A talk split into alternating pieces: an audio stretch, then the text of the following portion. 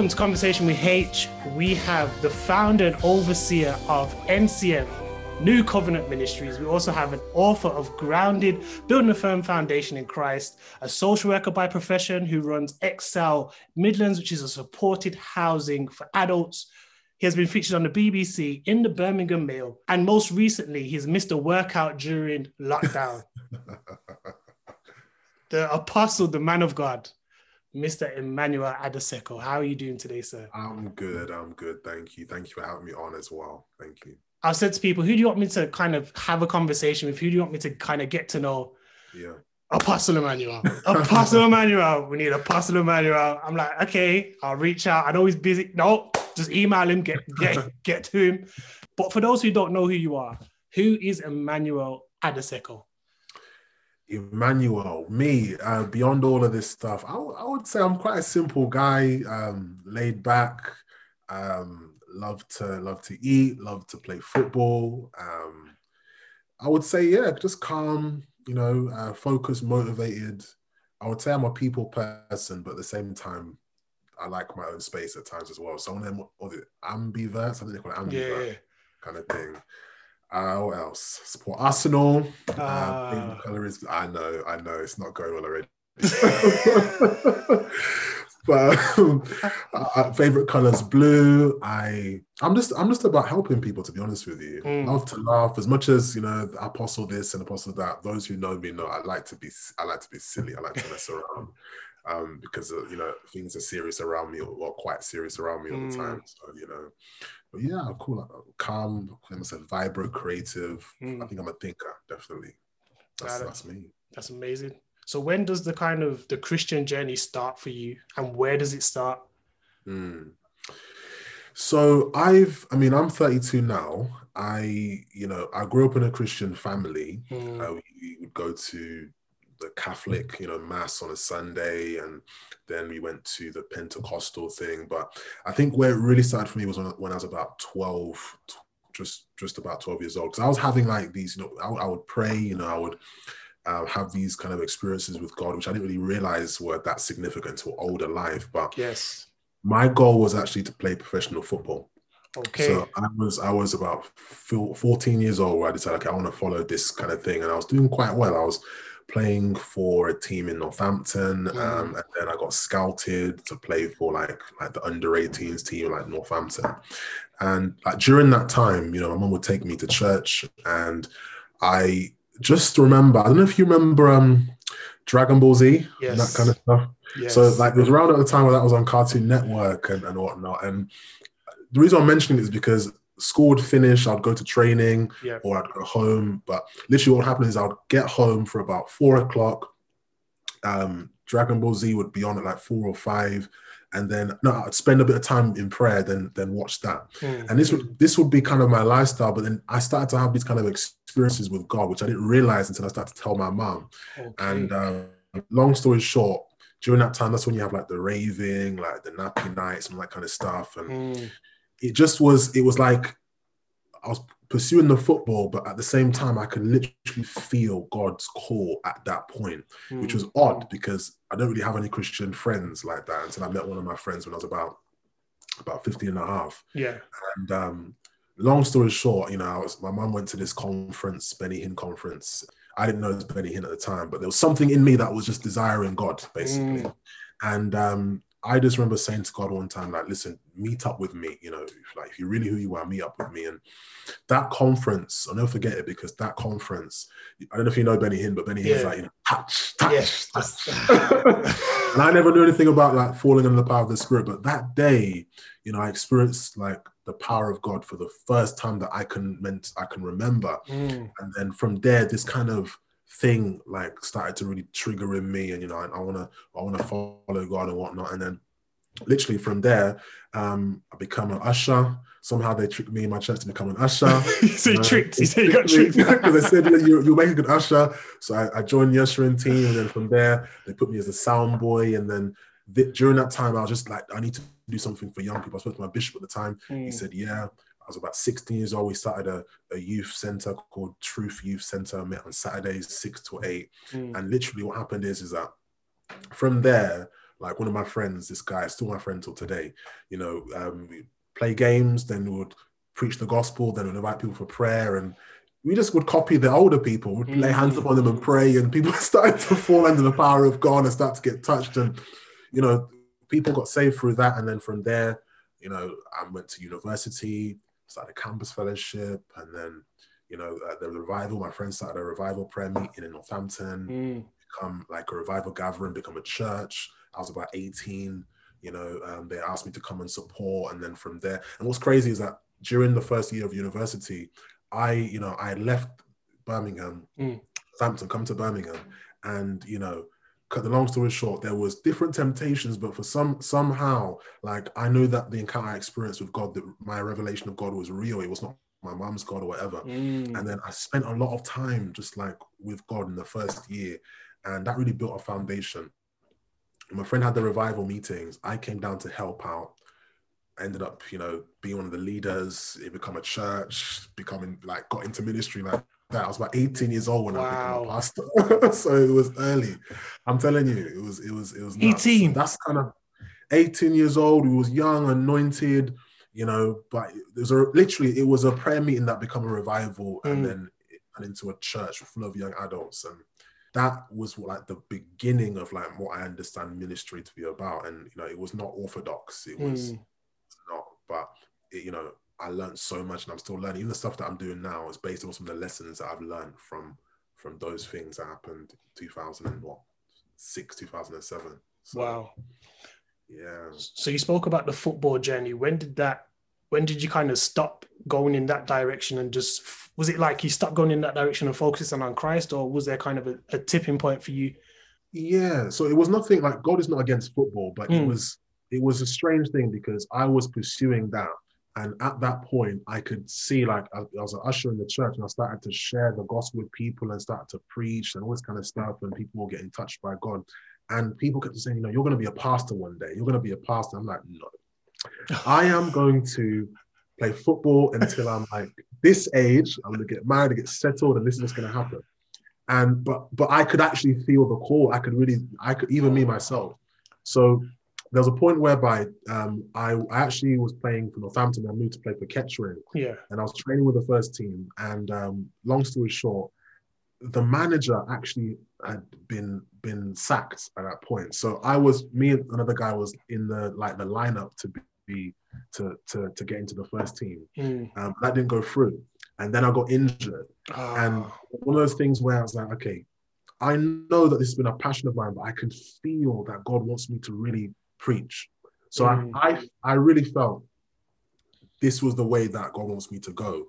And it was a bit of a wrestle because ultimately I love football. Yeah, I was can imagine. football, But I could feel just from the way some of these doors were closing and the way that people were coming to Christ. I was like, okay, you know, let me let me let me move, you know, and and I did, and I still played football. In university, I played football. It was a good way to, you know, when you when you're all right, people respect you as well. So that's another doorway.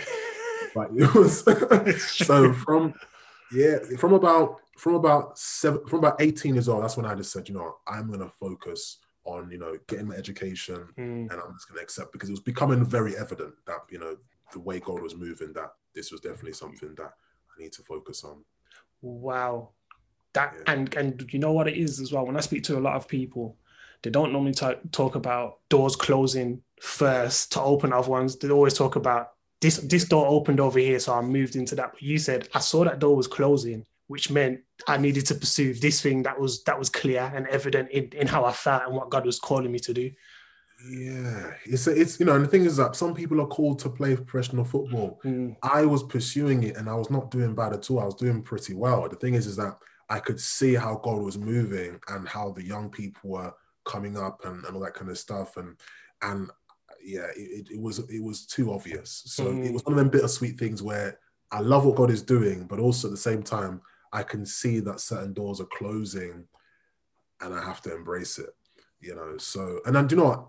At that point, it was a wrestle, but looking at how my life has gone, I'm so grateful. I Wow. was so grateful that I did, you know. So, So how do you get to becoming, you know, the pastor and an overseer of New Covenant Ministries? How does that? Because you talked about the revival, you talked about you and your friend at the age of eighteen being pastors. But how do you get to starting New Covenant Ministries?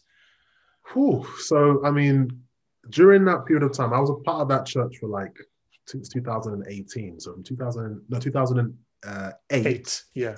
till like 2011. Okay, three years. time, you know. Um, now the thing is, is that I was a part of the pastoral team in that church, was in university and all that kind of stuff. And at 2012, God started to speak to me about, you know, new covenant, like this this word new covenant Mm, and it was hitting me. It was hitting me. It was hitting me. And I'm like, okay, I'm studying. I'll pray about it, but that was not enough. mm, So at that point, because we was already in like the ministerial thing, it was a matter of okay, they, they wanted to open up a branch in Birmingham, okay. in other places and stuff like that. And I was like, Lord, please let me just be obedient and follow follow this, you know Yeah.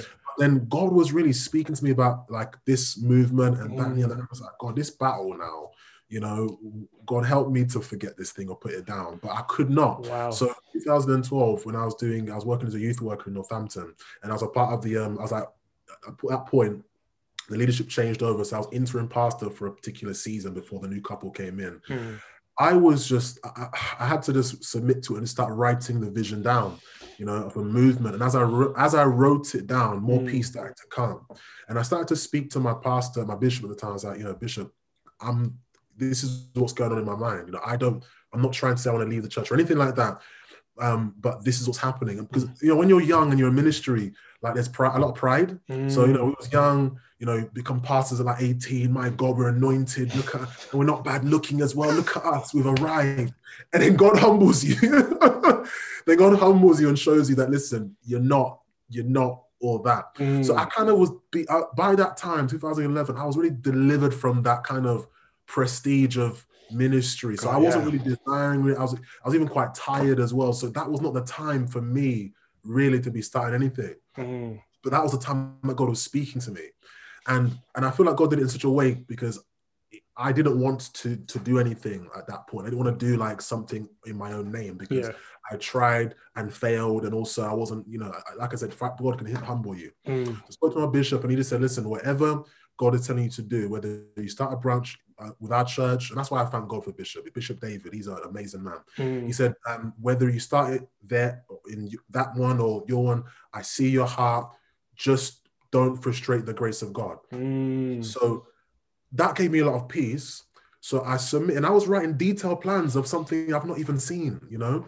And then um, I was doing, I did a master's 2013 mhm, for two years. So uh, two years, and I was just traveling around, still connected to the church in Northampton. Then I, I after that, I joined a church uh, called Gateway Church mhm, um, in in Birmingham, and you know, Pastor John, he was amazing. He said, "Listen, as long as we keep a relationship, you know, you can stay here as long as you like and just grow and just be just when when you're ready to launch out, you go." mm, So literally, what happened is is that 2015 came. My other mentor was like. Emmanuel, it's time to stop. Like, I'm not married. I've not gone to Bible school. Please, let me give me, you know, all my insecurities, all my fears were like, just please, you know. So, but what happened is, is I then um, God had given me a book to write. So I'd written this this book in 2015, mm, uh, July, August, September, and then I did a program based upon the book in 2016. mm, Um, and then what happened that grounded it based upon that. And people were coming. So I was like, oh my God, they're responding. You know, they're, they're responding. I was, it sounds odd because when you want to start something, you, yes, you start by faith, but also there's the elements of you that, you know, uh, that have been humbled. So you just kind of, you, you kind of delivered from the desire to try and be seen. mm, So people people were coming and then it was so powerful. People were being delivered and then they're like what's happening next? It was an eight week program. They're like what's happening next? And i'm like we'll see we'll see. But i know and god knows that this is the plan. So yeah. long story short we did some more thursday meetings and eventually i just accepted the 24th of uh, september 2017 let's just do it. And as soon as I accepted the decision to move forward, I felt this peace. Mm, And also I felt this power. It was like it was like embracing identity. mm, We launched it, we did it in the YMCA, and yeah, God has been moving. He's been moving, he's been moving in the people. We've moved from there now, we moved into a school. It was like 50 people that met up at the beginning, Mm. about 30, no, but probably like 10 people that met up in the Bible studies, then 20, then 15. It's about you know over 100 and something now people mm. that you know are a family now, you know, and we still still got work to do, but it's a community, you know, and I'm, I feel privileged to look at the journey. To be honest with you, So how would you describe your almost four years as, you know, overseer and what have you learned about yourself as the pastor in that time? Whew, I mean, you think you you think you have the love of Christ until you start a church. it's been a it's been amazing. It's been absolutely amazing to to see something that started off as a as a vision Mm, become reality and just the way God has connected me and different people together. Um, it's been so powerful to miracles, testimonies, healings, family deliverance, so many things. People come into Christ who are not Christians, people come into Christ who, you know, from another faith. It's been it's it's un I think it's such a privilege as a pastor to see stories and to hear stories. There's certain things that you don't get to see on uh, you know in a in a in a day to day in you know day day job kind of Mm. thing. Challenges it's been a it's been a challenge. Sometimes you know um, uh, there's been times where you know I, I'm get tired. You know I don't always manage my time. So being able to manage so many different people, that's one thing I'm I'm still having to learn how to manage my time because mm, you know when you care about people, you also need to learn how to to, to love them, but also put boundaries in place so that you can also manage yourself and Mm. My own self care. Um, I've learned the importance of humility, and I still learn that day to day because ultimately, even though I pass to them and they learn from me, I also learn from them. mm, You know, and there's times whereby even as a leader, you have to acknowledge that maybe you know I could have done something better, or we could have used another thing, and, and being able to apologize. You know, one thing that I always have to be able to take is criticism mm, you know criticism because being a public leader you don't always get the nicest criticism but you have to learn to deal with it. Um, and even though you don't get the nicest criticism there's people who are around me both friends and even people that i lead you know that that will offer criticism. And i have to be able to accept that in order for not only me to grow for us as a community to Yeah. grow as well. Because growth is not just with the people. I have to grow. Mm, know? I've also learned at the same time the importance of being assertive with vision because with vision, God gives me the vision. And the thing is, is that people can also have their input and how they feel it's supposed to be. But you also have to be at the same time while you're taking criticism, you have to be very stern. I'm like, no, this is where I see us going and, and moving in that place. Um, people management, again, people management, having a vision of how to handle people. Um, also knowing what boundaries to put in place in terms of uh, projects. Some projects just should go on for a, a small period of time. mm, Some shouldn't go on for that long. So being able to change, basically embracing change. Some people have come to the church, they're not there anymore, and that's okay. mm. You know, that's okay. But being able to handle the change is sometimes a challenge. But I've, I've learned so many things. I've learned the power of processing pain. pain. Oh, talk me through that one. So there's different kinds of pain. There's the pain of discipline, Mm, you know, where you have to handle doing things that you don't feel like doing. Sometimes I don't always feel like preaching. You know, sometimes I don't feel Mm. super spiritual, but sometimes you have to recognize that listen, it's not about me, it's about the people, it's about God. Yep. And go beyond that. I'm, you know, I I recently lost, you know, my dad passed away last year. So that was a challenging time. Mm, And I'm grateful that I had a time to rest, but that's still something that I have to be able to process, you know, um, in the midst of encouraging others.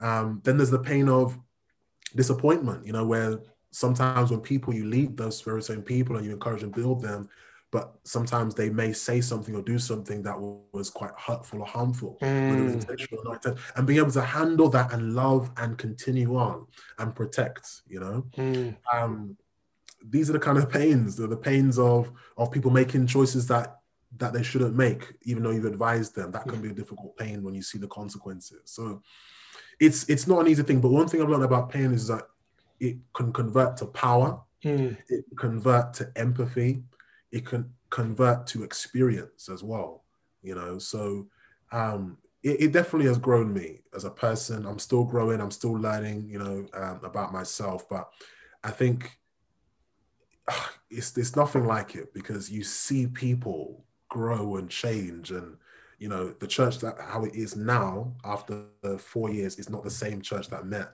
in in the YMCA 20 people? Mm. so, so many things and I'm still learning leadership you you, you have to with every stage of growth and uh, kind of people there's different kinds of leadership one size doesn't feel Mm, one of the things that you kind of touched on there, which I, I kind of want to just kind of get your thoughts on, is you said you talked about your your father passing away.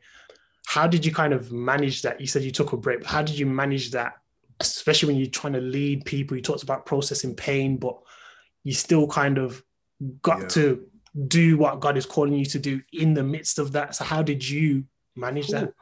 That's a great question. I think that that that was that's probably one of the most difficult experiences I've had in, in my life. I think anyone would probably would say that for themselves. It's one of the most difficult experiences. So it's a very painful thing and a quite shocking thing. Mm, At the same time, you know, um, it sounds a bit odd, but you know, I was going to preach the Sunday. I was like, guys, this is a, it, um, you know, it happened on a Thursday. I was like, you know, I'll, they were like, are you actually okay? Like, apostle, just like, but um, my senses kind of, you know, not even, not even senses, but that that kind of being in functional mode, being responsible for yeah, people yeah, yeah.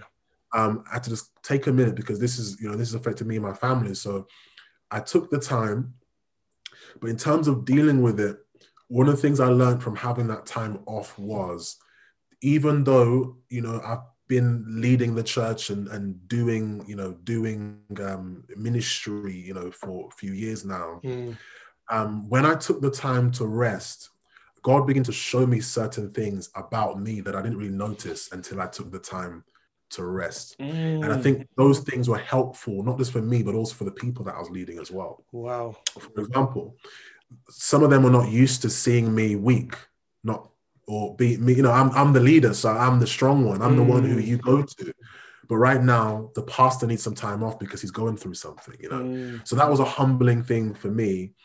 And then also, you know, when people ask me how I'm doing, um, it wasn't that I was just I was just uh, loose, but I wasn't okay. I was hurt. You know, mm. I was hurt. I, you know, God was keeping, but I was hurt. I was angry. There was different things that were happening within the family that was just was painful to deal with. So I had to be honest, and it brought me to a level of honesty that I think that I didn't even know I, I needed to get to wow. and also the people needed me to get to. And I, I still need to get there, to be honest. But I think one of the things that I learned from that experience is, you know, when when there was other people preaching, the church was fine, and it was a, it was a testimony that it's supposed to be good leadership when the church is fine when you're not functioning. Yep.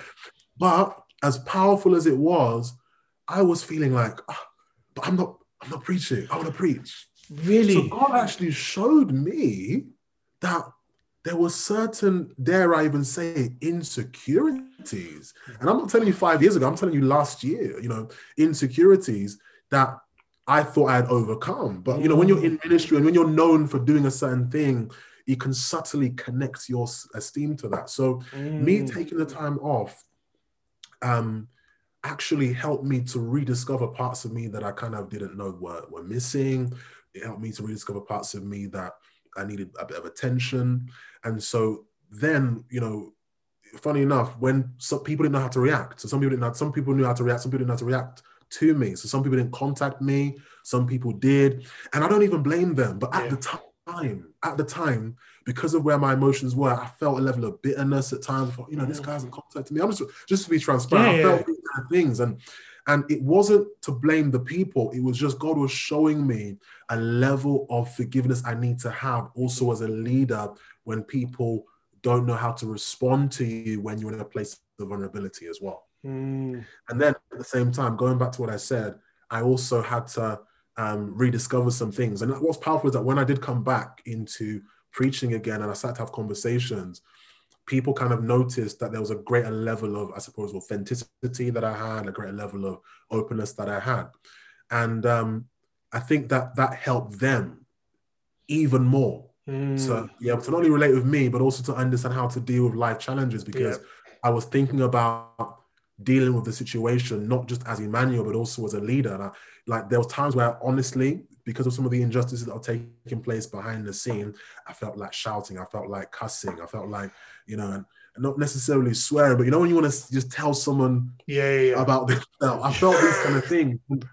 I'm glad that I didn't react the way that my flesh was telling me to. Mm, But I think that what helped the people who I was leading and the people who knew me is that they could see that I was also being, in their words, a, a bit of an example in the process of grief. mm. That it was okay for me to hurt, to to cry, to be angry, but not, not to react in a way. And and those who knew the stories and things that I was dealing with had a great level of respect. So that, that's that's what's been been you know my experience of it, and I think that that's contributed to me being able to, I suppose, lead in this kind of style that I've been, I've been leading in. And what's amazing about what you're talking about is God took the pain that you were going through to teach you so much about yourself, even stuff you felt you'd already overcome.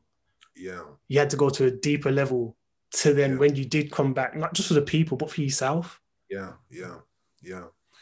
Yeah, I think you know one of the things that the Bible says is that anyone who thinks he stand, let him take heed. You know, Mm. no matter what level, you know, position doesn't mean protection, and no matter what level or influence or rank or whatever you want to call it, we we're still Christians, and I still Mm. have to you know learn Christianity and walk in that Christian walk. So I think when you're in a position of leadership, there's a lot of eyes on you. So it, that you you know you increase responsibility, but you lose rights you know you lose the Mm. right to react you, lose the right to you know so that it can be more difficult because you're a goldfish in in a bowl but at the same time just because that's the case there's still not an excuse and it was that kind of harsh reality that even though i may feel like responding in this way i don't have the right to Mm. and that really challenged my faith because I think in situations like that, when it comes to pain, it, it really does you know, ask you, you know, where is your faith on? Um, so that that's that was one of my experiences. So, what advice would you give to you know someone who is either in leadership, going into leadership, and especially especially leading the church? And then, what advice would you give to people who are going into a season of having new leadership or a congregation of people? Just two sets of advice for the leadership and from the congregation. What, what I would say for a person who's coming into leadership, leadership is like a shoe that doesn't fit you. It's Mm. something that you have to grow into. You, you you're growing into it day day by day, and you need to give yourself space to grow, space to learn, space to make mistakes. You need to be able to take feedback, um, no matter what form it comes in. Make to take use of it. It's difficult, but it's it's, it's helpful. Mm. Um, you need to respect that there is um, a process. It doesn't happen daily. I love John Maxwell. He says leadership doesn't happen in a day; it happens daily you know so being prepared to grow be a student no matter what level you're at be a student um, i think it's also important to recognize that um, authenticity inspires trust. The more authentic you can be the the more uh, trust you can accommodate or you can gather from the people that you lead um, in your community. I think you need to also be a student of your experience. Everything you go through be a student what can i learn from it? How can i grow from this? No matter how difficult it is. Um, in terms of someone who's going to be a, a leader of a community, leadership is literally that it's influence. Mm. So you may have the position, but that doesn't, you know, position gives you the right to lead, but it, that it just gives you a season to display real leadership. Just, just because you have a position does not make you a leader. yes, Leadership is, you know, trust, authenticity. I recommend if you're going to be leading a congregation, you need to take time to really learn your congregation, learn the people, learn them. Don't assume that because you have the position that they trust you. They follow you because they have to at this point, Mm. But they will follow you because they want to if you invest in them. Never be too anointed to apologize. I think that's one of the most important things that's good.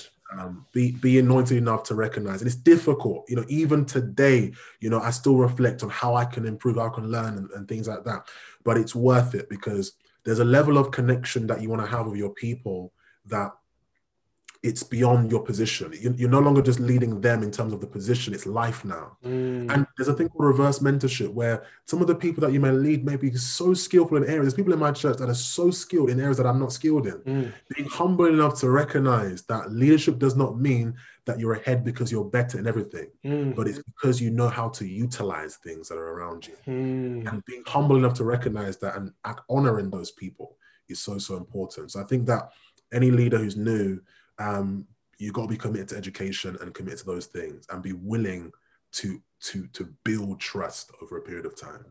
No, that's good. That is a that is amazing advice. Amazing advice. What would you say to someone who is maybe not a leader, but they are currently in the congregation, kind of looking up to this new leader? What would you kind of say to them in terms of just just small piece of advice?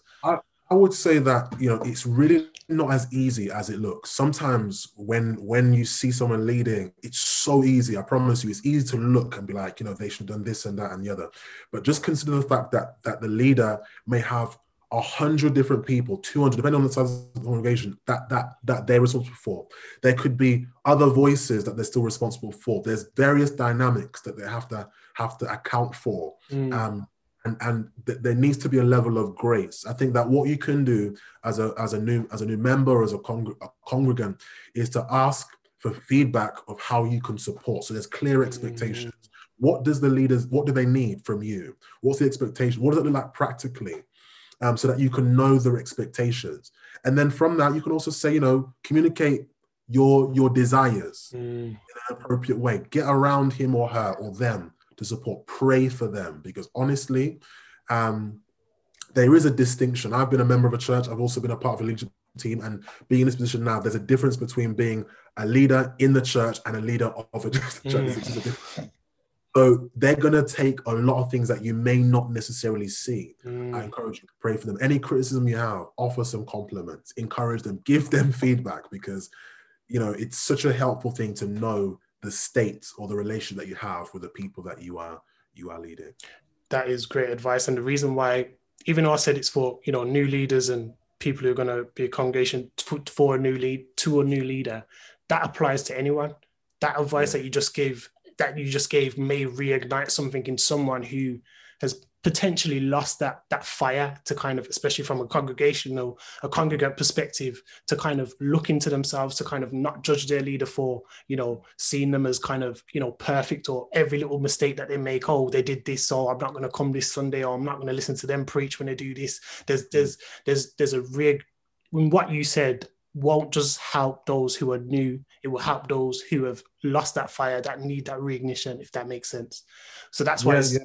Key with that that that type of advice Yeah, no, I'm, I'm with you. It's such a it's such an important thing. You know, I I remember a time when I was um, a part of a church and there was something that my pastor did, and um, because I was close with him, I was I was quite offended. You know, I was quite offended. and I didn't communicate it, and that's another thing. Communication. I didn't really communicate it, um, Mm. and I left the church. I left the church, and I remember telling God that you know I'm going to leave, and you know I remember the Lord speaking to my heart like you need to go back to the church. Like I, I, I was criticizing my pastor. it was actually me.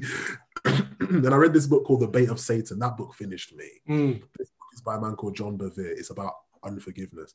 God showed me how critical I was. Um, and he actually, you know, I'm so grateful I learned that lesson because that was my training phase. mm, Now I'm in a, I suppose, a reigning phase now.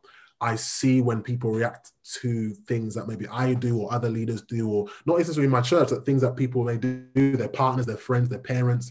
And I say, listen, you sow now, you reap later. Mm. Think about how you, you respond. And ultimately, when you give that kind of grace that you want to receive, you definitely do receive it in a, in a powerful way. It may not be from the same person, but you Mm. definitely.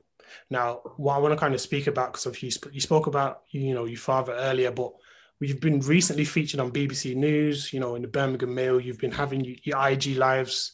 But what kind of fueled you to kind of start talking about, you know, the COVID 19 vaccine? What kind of made you be so vocal about it?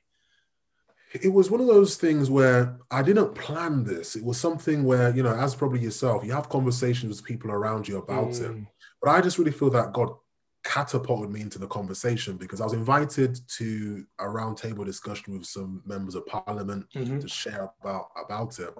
You know what our thoughts were in terms of issues in the community, and you know the uptake and whatnot. And then you know there was different reporters on that Zoom, and then one of them literally you know asked me if I could be interviewed, and you know I was interviewed, and then there was several others, and then by the time I knew it, you know this was this was on on on the BBC, it was on Mm. this. I've been contacted by pretty much you know most of the um the big uh you know Media uh, outlets. yeah. And um, I was praying, and I was, I was, I was even, you know, God, do you want me to be doing this? And I had Mm. peace about it, but I also recognized that when you start to communicate about this, it's going to have its own backlash. And I have had some backlash, and I've had some responses where you know I can imagine. being paid by the government or that I'm doing this and that. And, and I think because the way that it was portrayed is that maybe I'm trying to coerce or urge people, but ultimately what I've been trying to do is just share information. Mhm. So it wasn't my plan, but I do sense God really being involved in this because the amount of hope that people are getting, people are receiving ministry, you know, in on my Instagram and messages, Mhm. you know, there's things happening behind the scene, which is opening the door to, to preach the gospel. Um, so it wasn't something that I would have thought I would be talking about or be involved in in this way. Mm. But again, because of obviously my, my dad passing away and the connection between it, it seemed as if people have been more inclined to listen to, to what I have to say. So I've been really prayerful that Lord, I am here. It's not about me. Whatever you want me to say and do, I'll I'll, I'll say and do it. If I don't get a good response, fine. If I get a good, it's it's not really about me at this particular time Mm. that was really the main thing. And I, I found that there is a lot of mistrust, a lot of fear right now. So Yeah. if God said something to me that was really quite profound, He said, um, "I said, God, why did why should I do it?" And He said, He said, Emmanuel, the um, the reason why I want you to do this is because the silence of some of my people is deafening Mm. that hit me because I was thinking, wow, I know that some church leaders are speaking about this, but it really opened my eyes to the need for the church to really talk about things that are controversial. Mm. And I I just felt that that's what God is saying for me to just try and represent in whatever capacity I can so that there's a representation for the church and again, you know, for for I suppose the culture as well. Yeah. Us in, in terms of African Caribbean society, there's we there's a lot of things that go about go around in terms, you know, the COVID nineteen vaccine. You get the WhatsApp nurses, the WhatsApp nurses and doctors who want to send this misinformation. It does this, it does that. Why do you think we, as a you know, as you said, as a culture and and even as a church, because even in the church we, we're very skeptical. Some people say if, if you get the vaccine, you know, it's going against what God's asking you to do. And all we I've I've heard everything. I've heard all these types of opinions. Why do you think we're so skeptical about the vaccine? Mm. Well, just just from the church's view, you know, Mm. one of the biggest topics that this is connected to is eschatology. You know, the Mm. study of the end time.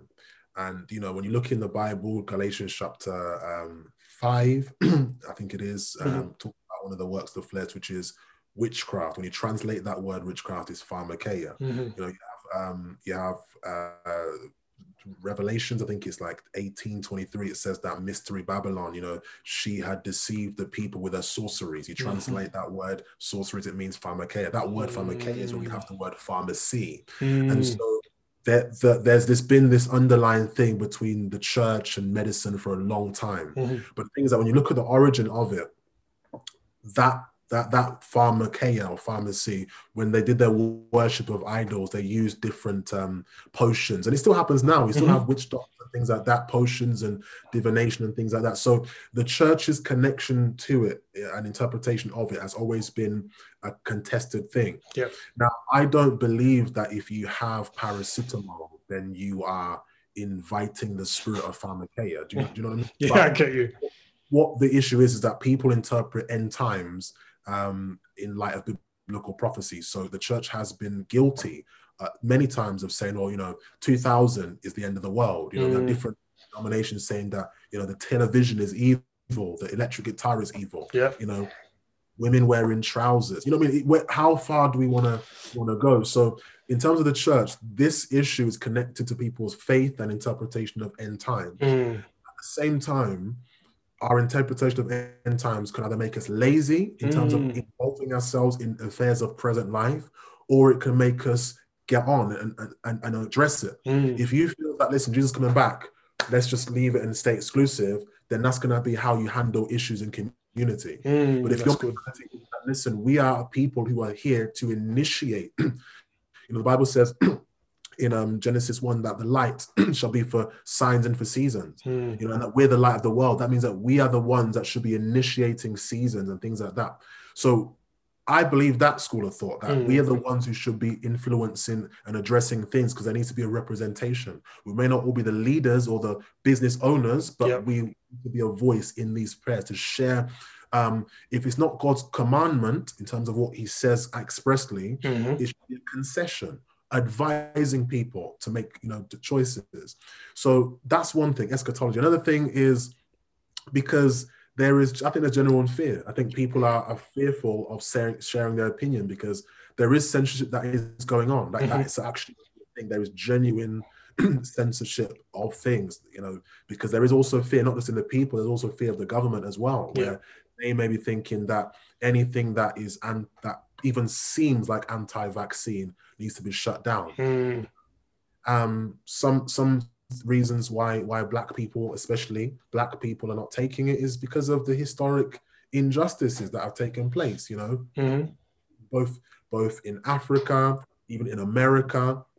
You know, um, one of the most recent runs that people, the Tuskegee uh, project, that that experiment is, is it's available. People can see it's it's real. It did happen. Mm. So we have the historical trauma of injustice with black people. You have George Floyd. We have law enforcement and racism. So why wouldn't there be queries Mm. about racism, prejudice, and medical or health care? Mm. So it's, it, it's there are real reasons, and but there also is there is misinformation. There is genuine things that are going out there.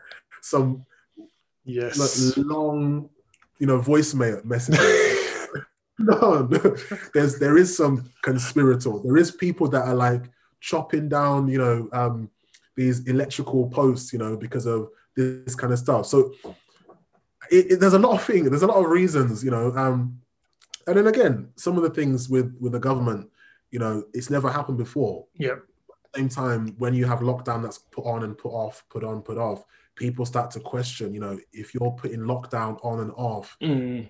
people are dying. Are they no longer dying anymore? Mm. So people get confused, and they, that that mixed messages breed suspicion. What's going on, guys? Mm. So because there has been there hasn't been full um, uh, openness from government in certain things, that's also fed into the whole thing. So for me, these are some of the reasons why you know people are not trusting. People are hesitant. So what advice would what advice would you give to people who are, you know, hesitant, fearful, all this misinformation that's going on? Obviously, we're looking at the government and we're saying, hold on, we was locked down in March 2020. It looks like we're going to be locked down in March 2021. Like it's all these kind of things that go on. What kind of advice would you give to those people in regards to the COVID vaccine and you know getting the right information around it?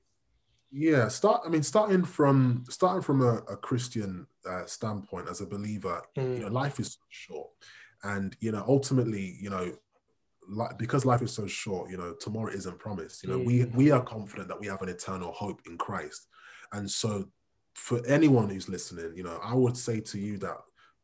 But whether you have the vaccine or not, the first thing is, is where is your hope eternally? Because ultimately, everyone is Mm. going to have to have a funeral service, you know. And with us, we have faith in Christ, He's an eternal promise, and we can know Him now. That's the first hope I'd offer people. In terms of moving into the practicalities, I would say to people fundamentally, um, where is your education coming from? Mm. You know, can you spend a bit of time personally to gather resources? Go on the NHS website, speak to the um the there's a, a united community of, of doctors. I can't remember the name of them, but there's Mm. doctors who have done, you can check it out on YouTube, have done an analysis of the virus and also of the the vaccine. It's it's thorough, Mm. you know. Um, and they they they you know and they're black as well especially if it's people who are black and they're hesitant so you know they have got extensive research that will help you satisfy some of your questions. I think they need to ask their gp some questions. They need to ask the nhs some questions even calling them up and asking questions. Mm. I think that they should take a list of some of these things that are whether they feel like conspiracies or they feel like they're factual and present this information so that we can have it debunked Mm. you know? I think ultimately there should be a need to be practical about keeping yourself safe as well. Like you know don't just say that you know you don't believe in it or you don't it's very real you know exercise you know taking even if it's 30 minutes a day eating healthy is a good opportunity. That's why i've been trying to exercise you know. Like that was one of the things that helped me especially emotionally with what i Mm. exercise. It's a good release. You know mental health is a big thing as well. You need to Yeah. be keeping your mind active. We're not designed to be in the house. Um i think even though you can't be around friends and family as much as you would like to because of lockdown plan fun, like plan engagements, plan relationships, meetups online, Mm. like plan those things so that you don't be isolated. 'cause it's so easy to get into a place of isolation. And when you're in a place of isolation mentally, that's when you can start to regress. You can start to overanalyze things, you know. Um, and be open-minded, be practical in this. What if I'm wrong? Mm. What if what if what if I don't have all the information? That's the standpoint I have to take daily because we don't know everything.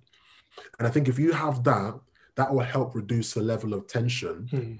And then also the question is, is that what is the main problem? Some people, their issue is not even the vaccine, it's some historical racism Yep. that they've had. And no matter what you tell them, and I'm not saying that there is there is racism, there's genuinely racism, it's real. At the same time, I am a black man. hmm I ultimately am a Christian 1st hmm I'm a black man, but then also I don't see myself. And I don't want to, I don't sound odd. I'm black. My skin is black, and I'm not ashamed of it. But I also don't see myself as a victim. And I Mm. think that I I cannot allow myself to see myself as a victim. Otherwise, people can try and victimize me, but I will not see myself as a victim because that- victim complex can create a barrier to entry into moving forward in my purpose, my destiny, my lifestyle. So these are kind of things that I would recommend people to be doing to to move forward. And what I hope from the, the great advice that you've given is that people take that and run with that advice in terms of finding the information, understanding for themselves, not relying on you know group chats or relying on what this person said in the in the news, but really taking the time, as you said, for themselves to find out what is really going on, information behind it, and then they can make a decision backed with the information that they required initially. Does that make sense? Yeah, yeah, yeah, definitely, definitely, definitely. And I think there's got to be space for disagreement. Hmm. There has to be space. You know, when someone says, "Listen, I'm not taking that," or someone says, "I'm taking that," I'm not even the platform that I have is not even to to to do anything else but to share information because I feel that once you have that, the knowledge of truth is the introduction to responsibility. Hmm. You're now responsible. You're now responsible. You know, and that's the way I've been approaching it. I want to move away from that for for a minute, and I want to talk about you know professionally because you talked about at- the start, you know, you did a master's in in social work. What kind of pushed you, or what kind of led you kind of going into that field? So I I did um once I finished my my undergrad, I did business psychology and business, and then I did um I worked for a year as a youth work, and I loved working with people. I was the job was amazing. I worked for a Christian organization. We did youth, worked in youth clubs, Hmm. Youth clubs. I was responsible for a whole like district, but the hours were not sustainable. I would be working so long. So I wanted to work with people, but I didn't want to work late hours, and I wanted to engage because uh, that's I think that's one of my uh, skills. Yeah. So um, funny enough, it was my mom. She was like, you know, why don't you do social work? Ah, social work, you know. social work, you know. you know, then you obviously your mom advises you, you're like, ah. But I took time to think about it and examined some of the things that they did. And I thought this is actually, you know, a social justice. You can challenge things, you can, int- and then applied for the the masters, got an unconditional offer Hmm. in in start, and then I got in. And as I got in, and I got, you know, I worked. I've only worked in the fostering and adoption in area, Hmm. and I enjoyed it. I will be honest, I did enjoy it. You got to be a voice for a child. You got to get involved in families and advise them, and you know, it it, it opened up. It, it felt so natural, Hmm. and I'm so glad because the knowledge of social work and working with people and all of the things that I've seen has been so helpful to pastor a church Hmm. because there's nothing that I'm obviously you know we see new things but I've seen so many things in social work that I you know that experience has helped me with with pastoring definitely and relationships so What was the most surprising thing when you got into social work? What was the most surprising thing that you were just like, wow? I think one of the things that I was surprised about was the issues that were going on in the society. Now, I started and I saw a, a referral for a child coming into fostering, like a Mm. child being, and the child that was abused, there was this, that, and the other. And I'm reading it and I'm like, so I this is my first job, like the first week, and I showed my manager, I'm like, this is because you have to rate it on what level of risk it is. It medium risk, mm. low risk or high risk? Yeah, yeah, I put it as high risk. I'm like, this is all high risk. She's like, Emmanuel, no, it's not high risk at all. It's low risk. I said, "Can you? Are you reading this? Are you reading the same thing that I'm reading? You're not reading." And you know what? I realized just from that how much is going on. So now looking back, it was low risk because there's some higher risk things. Mm, One of, one of the things that that really really was was touching for me was when um there was a young person who I think he was about 15 years old, and you know he was taken from like uh like sex trafficking. Um, it was sad. you know, A, a boy mm, um, he was in and it was that hearing his story, like he's lost both of his parents and literally had to pretty much prostitute himself um, to get by because his particular people that were looking after him, that's how they made their money, you know. And he worked in, um, he was promised to to be like a like a bar to work on like you know fish and chip shop yeah, yeah.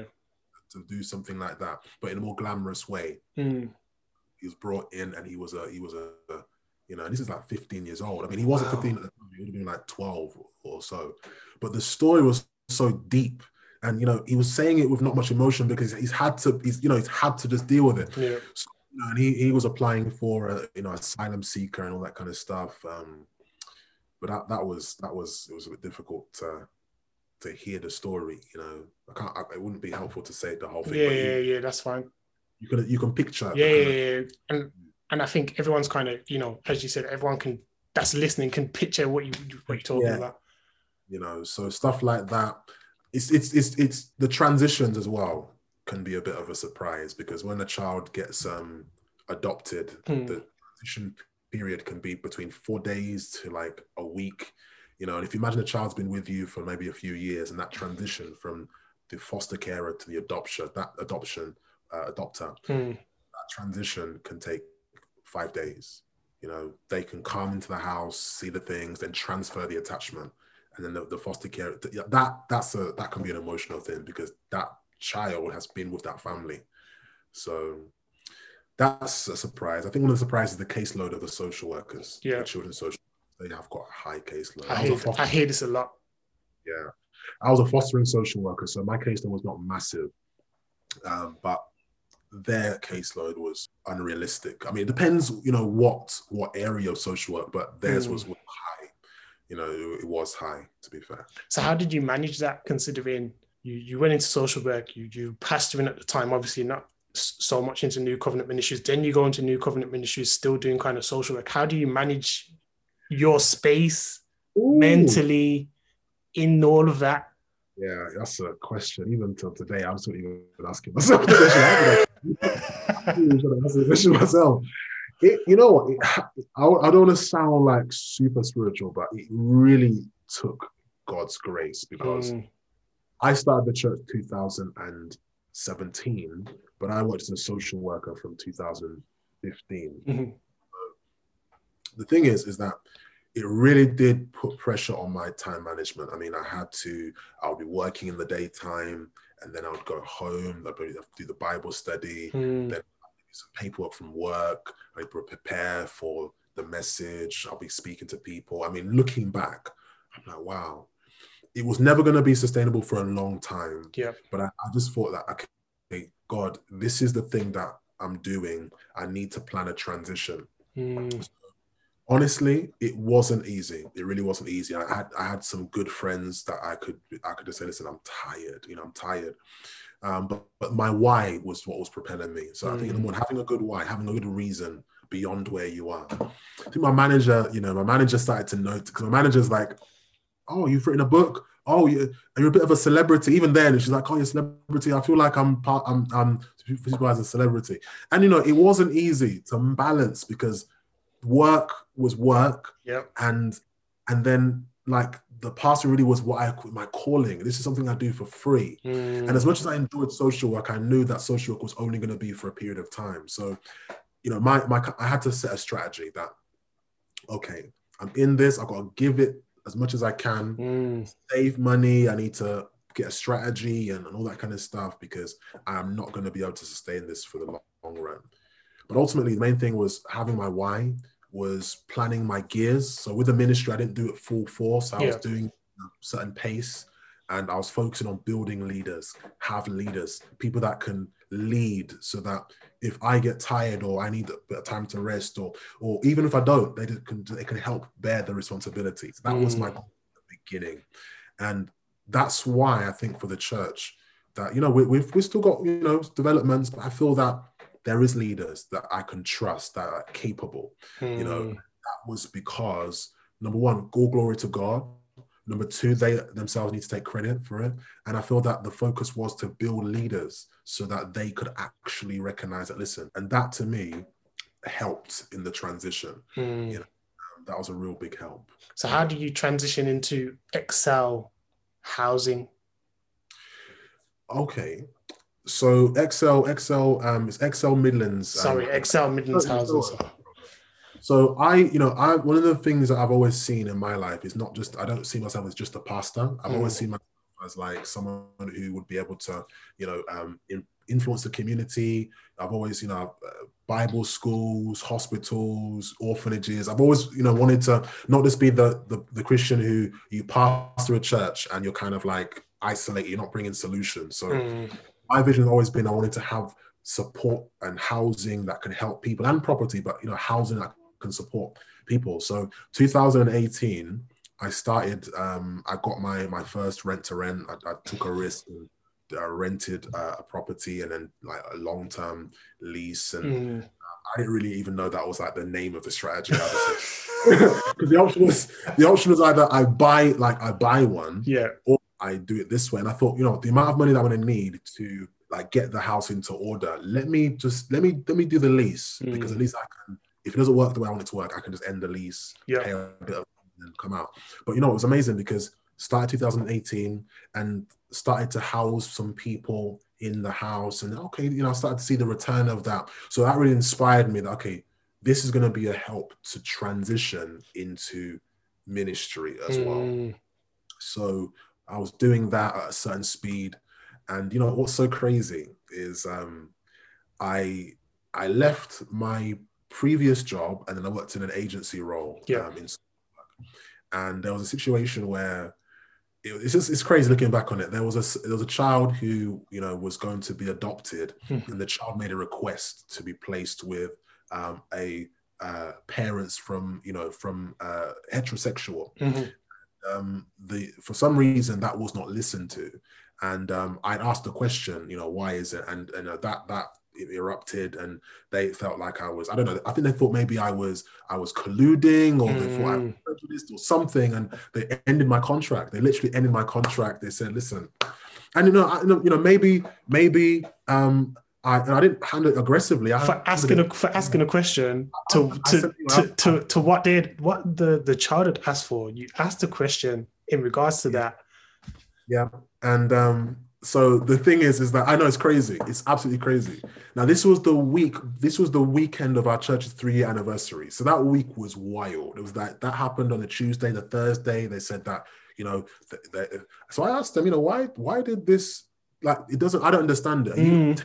Are you telling me that you're ending my contract because I, you know you, I'm challenging or questioning something? I'm not even telling you my view. I'm telling you what they said based upon the feedback the foster carers give us Mm.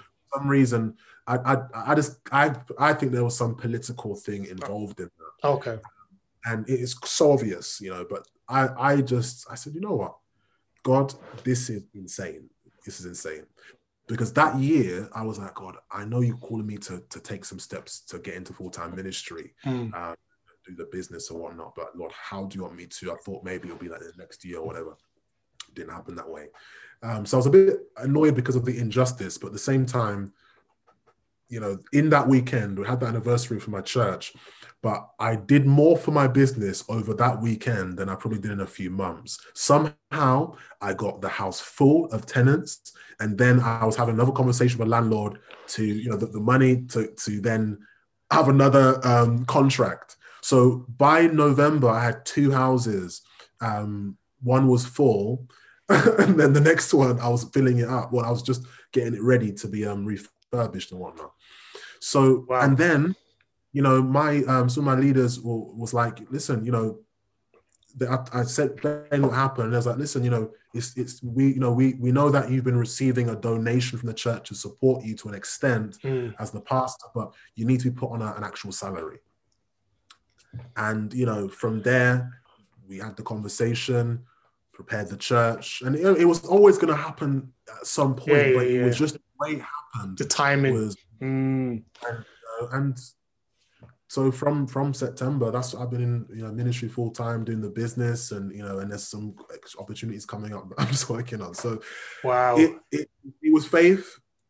It you know the questions come to your mind, but I thank God. I thank God that I took the step because it's it's no greater feeling than to be focused on what you what you're called to do. That is amazing. Like seriously, that whole week, because that Thursday, you must have been like, huh?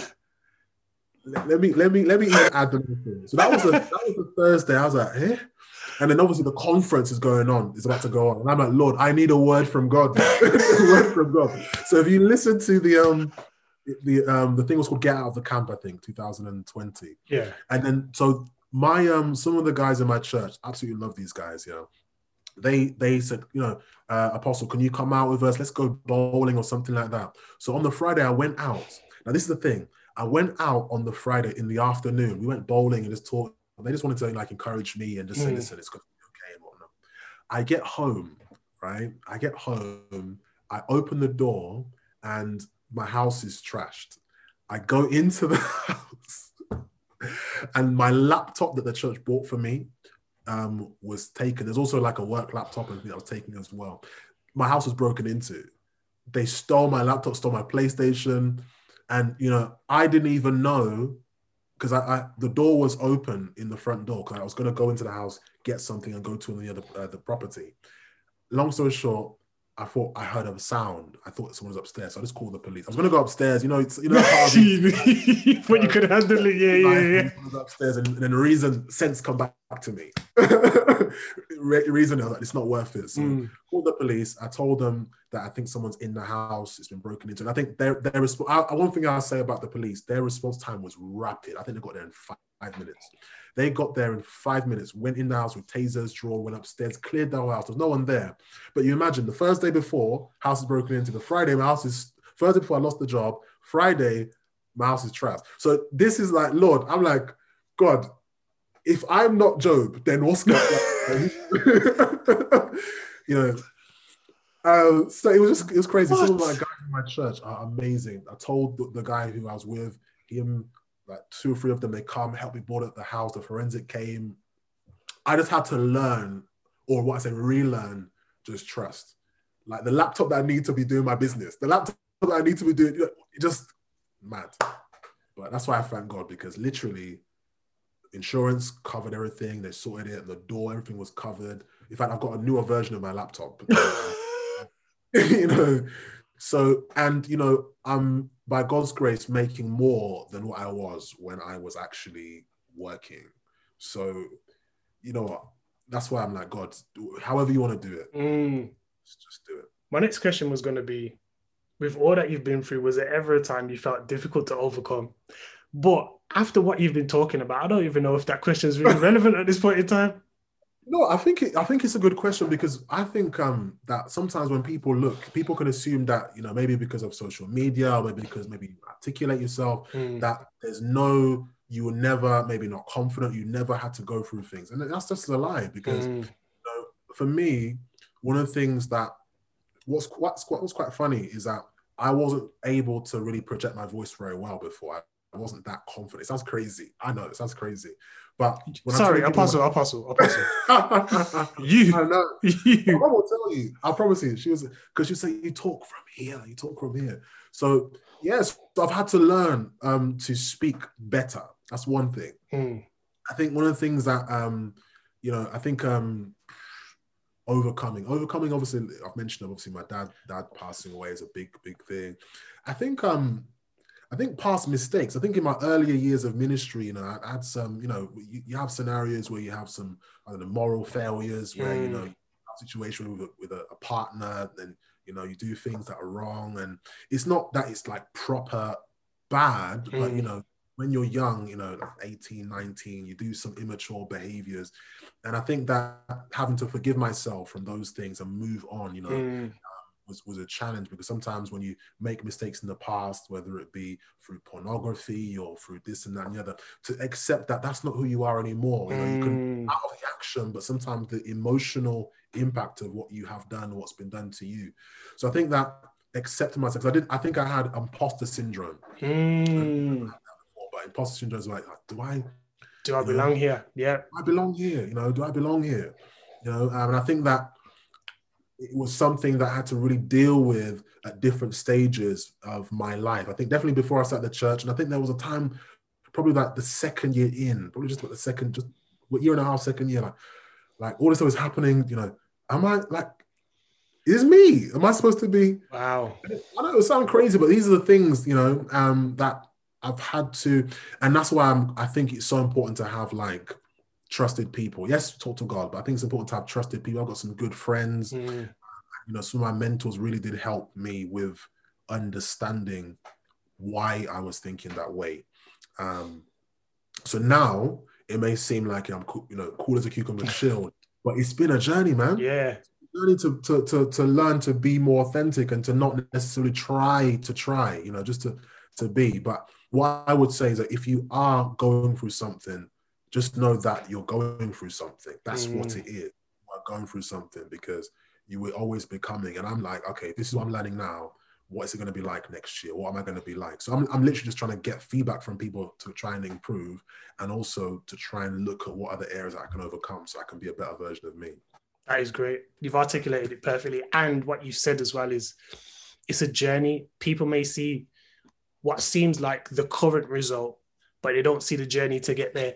And yeah. and this is why it's important for me to kind of have these types of conversations, especially with with with, pers- with people like you, like a man like yourself, where I see the the results of where you've got to, and so so do a lot of other people, and they see what you produce, and they see what the, the content that you create, and they see how you preach, and they see how you pastor, they see how you oversee people, and they see how you you know you are able to, as you pu- put it, engage with people, but they don't see the progress, they don't see the journey, they don't see how you got to that point.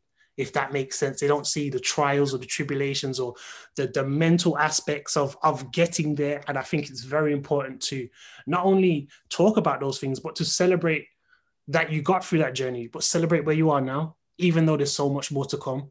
Does that make Yeah. sense? Yeah, no, it makes sense. That's why I love. I love to, you know, I felt it's such a privilege to be on, you know, what your show, what you're doing, because I think that these kind of conversations help people to understand that. Listen, we're all at a stage of our life, you know, and Mm, we're all becoming, and you shouldn't disqualify yourself or write yourself off. And I, I think that if I didn't start this church, I mean, I, I get messages at times, and they were so encouraging from people. You know, I thank you for starting this church. I thank you for doing this. You know, where would I be? And I don't take the credit for it, but it just helps me to understand that you know, if you got a vision, an idea, or something, don't disrespect it. Don't despise small beginnings. Take us. mm, And one thing I would say is, don't be afraid to make mistakes, man. Like, mm, to be willing to make mistakes to make anything. mm. My last question, which is what I ask everyone with where you are in life right now, what advice would you give to yourself? As in, right now for myself. Right now. Okay. Um, I would I would say to to myself to ultimately to keep focused. I Mhm. would I would tell myself, you know, i'll tell myself well done, you know, for some of the things that I have have had to um overcome.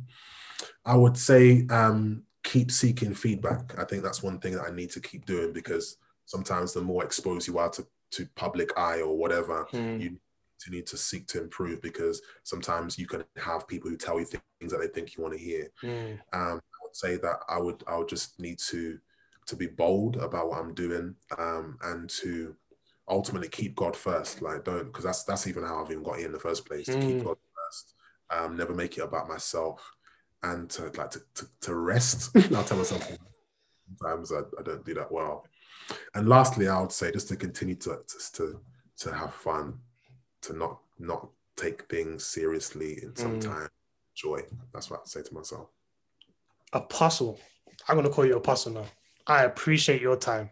I appreciate us having this conversation, and I know people are going to be blessed by what you said. And I hope when you look back on this, it gives you some sort of like encouragement for wherever you are in at that point in time in your life. So I want to say thank you again for your time. And this has been Conversation with H with Apostle Emmanuel Adeseko. And guys, we'll have more content for you coming very, very soon.